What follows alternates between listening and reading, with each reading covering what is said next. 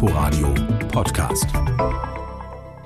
Hallo und herzlich willkommen. Am Mikrofon begrüßt Sie Tina Witte. Es geht heute nach Kambodscha. Das fernöstliche Land bietet die bekannten und reizvollen Tempelanlagen, aber man sollte nicht nur die touristischen Highlights besuchen, meint André Ton, der in Kambodscha unterwegs war, auch in kleineren Orten und auf dem Land.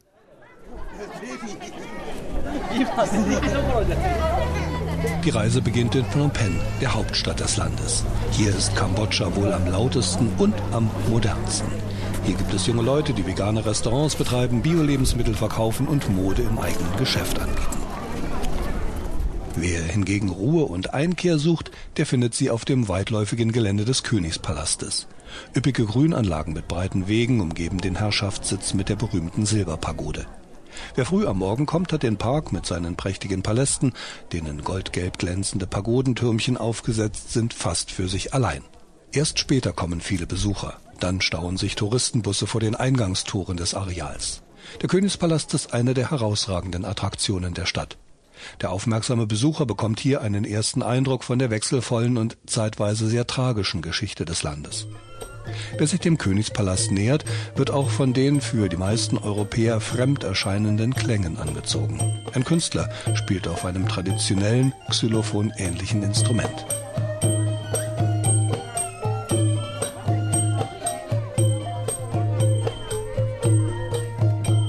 Diese traditionellen Klänge werde ich auf meiner Fahrt durch das Land häufig vernehmen.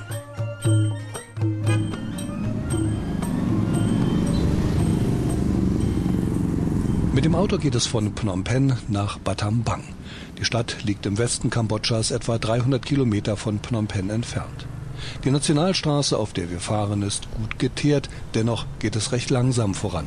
Auf der vielbefahrenen Fernstraße sind vor allem Händler und Bauern mit voll bepackten Lieferwagen unterwegs, vor die kleine einrädrige Zugmaschinen gespannt sind. Battambang ist die zweitgrößte Stadt Kambodschas.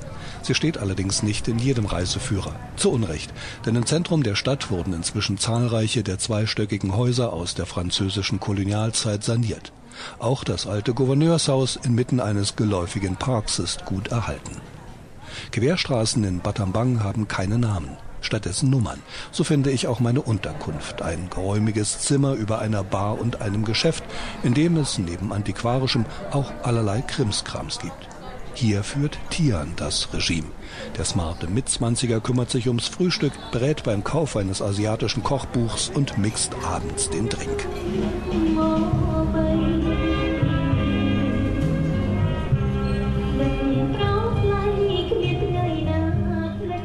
Ins koloniale Ambiente des Hauses schickt Tian von seinem Smartphone aus Musik, die bei vielen jungen Kambodschanern derzeit in ist. Im Text geht es um ein Mädchen, das einen Jungen liebt, mit ihm aber nicht zusammenkommen kann. When she have a problem, like she hurt history with her boyfriend, so Die Story ist, dass das Mädchen ein Problem mit ihrem Freund hat, erzählt Tian. Deshalb kommt sie zum Fluss. Sie will auf die andere Seite des Flusses. Dort wohnen dessen Eltern und mit denen will sie reden, damit sie sich der Beziehung der beiden nicht weiter in den Weg stellen. Das Ganze klingt etwas anrührend und etwas kitschig, aber wie dem auch sei, der Liedtext trifft den Geschmack eines großen Teils der Jugend in Kambodscha. Sie lebt vor allem im Hier und Jetzt. Für Tian muss es allerdings nicht ganz so hektisch und laut zugehen wie in der Millionenstadt Phnom Penh. Battambang sei angenehmer, weniger stressig, höre ich. Doch Langeweile kommt dennoch nicht auf. Tian freut sich auf Touristen, die in die kleine Pension kommen. Und wenn er abends mit Freunden hinter dem Bartresen steht und Getränke mixt, lächelt er. Tian ist zufrieden. Er findet es gut, so wie es derzeit für ihn läuft.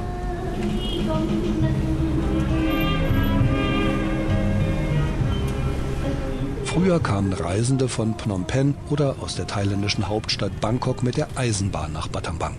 Doch die alte Strecke ist seit Jahrzehnten unterbrochen. Seit Monaten wird das Netz komplett erneuert.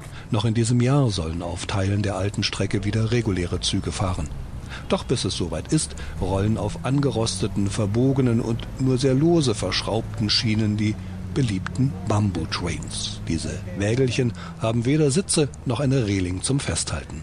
Platz ist auf einer Holzplattform von gerade mal eineinhalb mal zwei Metern.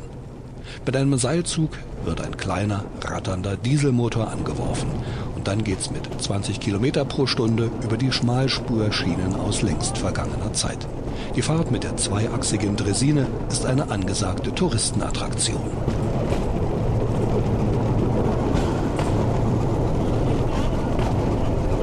Vorbei geht es an Reisfeldern und kleinen Wasserbächen. Über die führen winzige Brücken. Zwischen den Schienen hat man dann unter sich freie Sicht aufs Wasser. Auf der Brücke ruckelt es noch heftiger als zuvor und man muss sich gut festhalten, denn der Fahrer hält die Geschwindigkeit. Selbst dann drosselt er nicht das Tempo, wenn der Bamboo Train größere Verwerfungen im Gleisbett passiert. Gut eine Viertelstunde dauert die holprige Fahrt. Am Horizont verlieren sich die Schienen plötzlich im dichten Dschungel. Kurz davor ist auch für mich und meinen Reiseführer Nean Schluss. An einem verfallenen Bahnhof, an dem seit mehr als einem Jahrhundert kein regulärer Zug mehr gehalten hat. Vor Jahrzehnten wurden hier in einer Fabrik Ziegelsteine hergestellt. Doch auch die Brennerei ist seit langem dicht. Und der Bahnhof, an dem die Ziegel in Waggons geladen wurden, geriet in Vergessenheit. Wer jedoch Interesse an Fabrik- und Werkstattruinen hat, dem kann mein Reiseguide viel erzählen. Denn Nean hat in den 70er Jahren hier gearbeitet und Ziegelsteine gebrannt. The labor cut. One, two, three, four. They change the mold. And they cut once, they can have eight brick. Nean zeigt auf alte Formen, in denen mehrere Ziegel gebrannt wurden. Mit einer speziellen Schneidvorrichtung konnten die Arbeiter einzelne Lehmziegel voneinander trennen. Anschließend kamen diese Rohlinge in andere Formen. Sie wurden getrocknet und von da aus ging es in den Brennofen. Bis zu zehn Tage dauerte das Ganze. Dann wurden die Ziegelsteine in Eisenbahnwaggons verfrachtet und zu Baustellen im Land gefahren. Inzwischen hat uns der Fahrer des Bamboo Trains gerufen, er will wieder zurück Richtung Batambang. Es geht vorbei an alten Karren mit hölzernen Wagenrädern und einem alten Lastkraftwagen. Beides wird seit langem ebenfalls nicht mehr gebraucht. Wer jenseits der Touristenpfade in kleinen Dörfern Station macht, erfährt viel vom Leben der Landbevölkerung. Die wichtigste Einnahmequelle ist für sie natürlich der Reisbau. Der bestimmt das Leben und den Tagesablauf der Familien. Bis zur Ernte haben zahlreiche Bauern allerdings einen anderen Job. Manche betreiben eine Werkstatt oder führen einen Dorfimbiss. Andere wiederum verarbeiten den geernteten Reis weiter. Nean führt mich in einen überdachten, fensterlosen Raum mit großen Kesseln, die mit heißem Wasser gefüllt sind. Daneben stehen Frauen mit Schalen, die mit Reiskörnern gefüllt sind. They put rice broken rice into the water overnight and then the soaked rice and after that you can rice flour and they use stone to press it. In das fast kochende Wasser kommen die Körner. Dann wird Stärkemehl hinzugegeben. Die Masse bleibt über Nacht in großen Töpfen. Und am nächsten Tag wird sie weiterverarbeitet. Am Ende werden sie alle durch eine Presse gedrückt und so erhalten die Reisnudeln ihre Form, erklärt Nia. Wo sind die Männer der Familie, frage ich. Nean winkt ab. Das hier ist die Arbeit für Frauen. Ein paar Kilometer weiter halten wir erneut. Am Straßenrand stehen kleine Holzverschläge. Durch das schmale Bambusdach schlängelt sich der Qualm einer Feuerstelle. Hier wird sogenannter Sticky Rice hergestellt.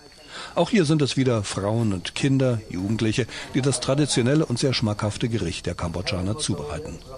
Sticky Rice ist vergleichbar einem Snack, also einem Essen mal so zwischendurch. Und die Zubereitung ist ganz einfach.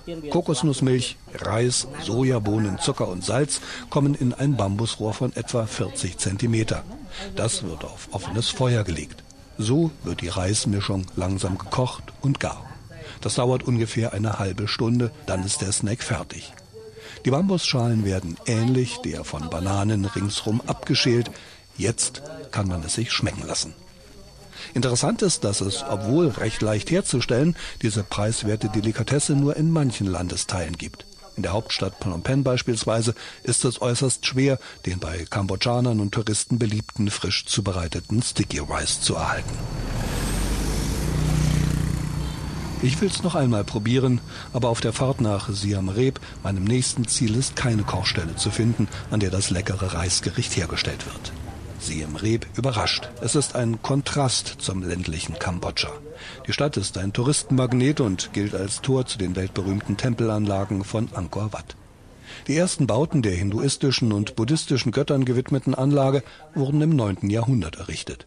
Mit seinen etwa 1000 Bauwerken und Heiligtümern war Angkor Wat das politische und religiöse Zentrum des Königreiches der Khmer, also Kambodschas. Das Königreich ist Geschichte. Ab dem 12. Jahrhundert verließen die Menschen die Region, die prachtvollen Tempel und Paläste verfielen, die Natur holt sich inzwischen zurück, was ihr gehört. Auch Tiere kamen wieder zurück in den Tempelbezirk, erzählt Reisebegleiter Rangsei. Viele Tiger, Fledermäuse und Affen, so berichteten es auch europäische Naturforscher, als sie Ende des 19. Jahrhunderts erstmals die Anlagen erkundeten. When it be here, on the tree a lot of animal like tiger, a bat, a monkey in this temple. Yeah. Überall hielten sich damals uh, Tiere auf. Die Tempel waren ja bereits stark verfallen, aber die Tiere, sie wurden eben nicht gestört, sie hatten ihre Ruhe, keine Gefahr drohte, denn hier lebten seit langem keine Menschen mehr. In manchen Tempeln darf man vorgezeichnete Wege nicht verlassen, denn das wäre gefährlich. Dicke Bäume und Wurzelwerke umschlingen die Tempelruinen. Viele Mauern sind bereits eingestürzt. Anderen sieht man an, dass ihnen Ähnliches widerfahren wird, wenn nicht schnell geholfen wird. Allerdings dort, wo es möglich ist, werden Ruinen aufwendig gesichert, zum Teil saniert und so erhalten. Zweimal im Jahr ist Angkor Wat der Ort für ein ganz besonderes Schauspiel. An einem Morgen im März und im September eines jeden Jahres geht die Sonne genau über dem mittleren Hauptturm des Tempels auf. Auch anderswo auf der Welt sind Tag und Nacht gleich lang. Sie markieren den kalendarischen Beginn des Frühlings bzw. des Herbstes. Im Königreich der Khmer war die Tag- und Nachtgleiche der Anlass für eine große Zeremonie, erzählt mein Reisebegleiter before the royal plowing ceremony. The royal plowing ceremony, they're gonna make it to show the people how to grow the rice. Für die Menschen war es wichtig, welches Signal der Himmel gab für den Reisanbau. Wenn die Sonne aufging zur rechten Seite des Tempels, hieß das, jetzt beginnt die Regenzeit, also jetzt wächst auch der Reis. Geht die Sonne hingegen zur linken Seite des Hauptturms auf, bedeutet das, jetzt beginnt die Trockenzeit. Und der König sagte den Bauern, geht in die Felder und erntet den Reis. Und so hat sich diese Tradition dieser königlichen Zeremonie bis heute erhalten. Gott zu danken, dass er Sonne und Regen bringt für den Reisanbau. Die Geschichte des Volkes der Khmer ist überall in Angkor Wat zu spüren. Auch der tragische, sehr blutige Teil der jüngeren Geschichte, der der Roten Khmer. In den 70er Jahren herrschte diese Verbrecherklicke über das Land. Am Ende wurde sie von Kambodschanern und Vietnamesen besiegt. Eines der letzten Rückzugsgebiete der Roten Khmer war die Region von Angkor Wat. Die Heiligtümer nutzten die Soldaten für ihre Schießübungen, und diese Einschusslöcher sind noch heute zu sehen. Auch prächtige Statuen vor den Tempeln haben die Roten Khmer ins Visier genommen. Mein Reisebegleiter bleibt vor einer der Ruinen stehen und zeigt Figuren, denen die Soldaten der Roten Khmer die Köpfe vom Haupt geschossen hatten. This soldier, they don't know exactly how to shooting how to carry the machine gun. Yeah, they use a pillar or statue in the temple for the target practice. Die Statuen sollten das Gebäude eigentlich vor bösen Geistern, vor Dämonen schützen. Nachdem die Roten Khmer den Statuen die Köpfe weggeschossen hatten, wurden die Figuren gestohlen und für viel Geld an Privatmuseen ins Ausland verkauft. Viele dieser verschwundenen Statuen und Reliefs sind dort immer noch. Manches aber ist inzwischen wieder zurückgekommen, resümiert mein Reisebegleiter.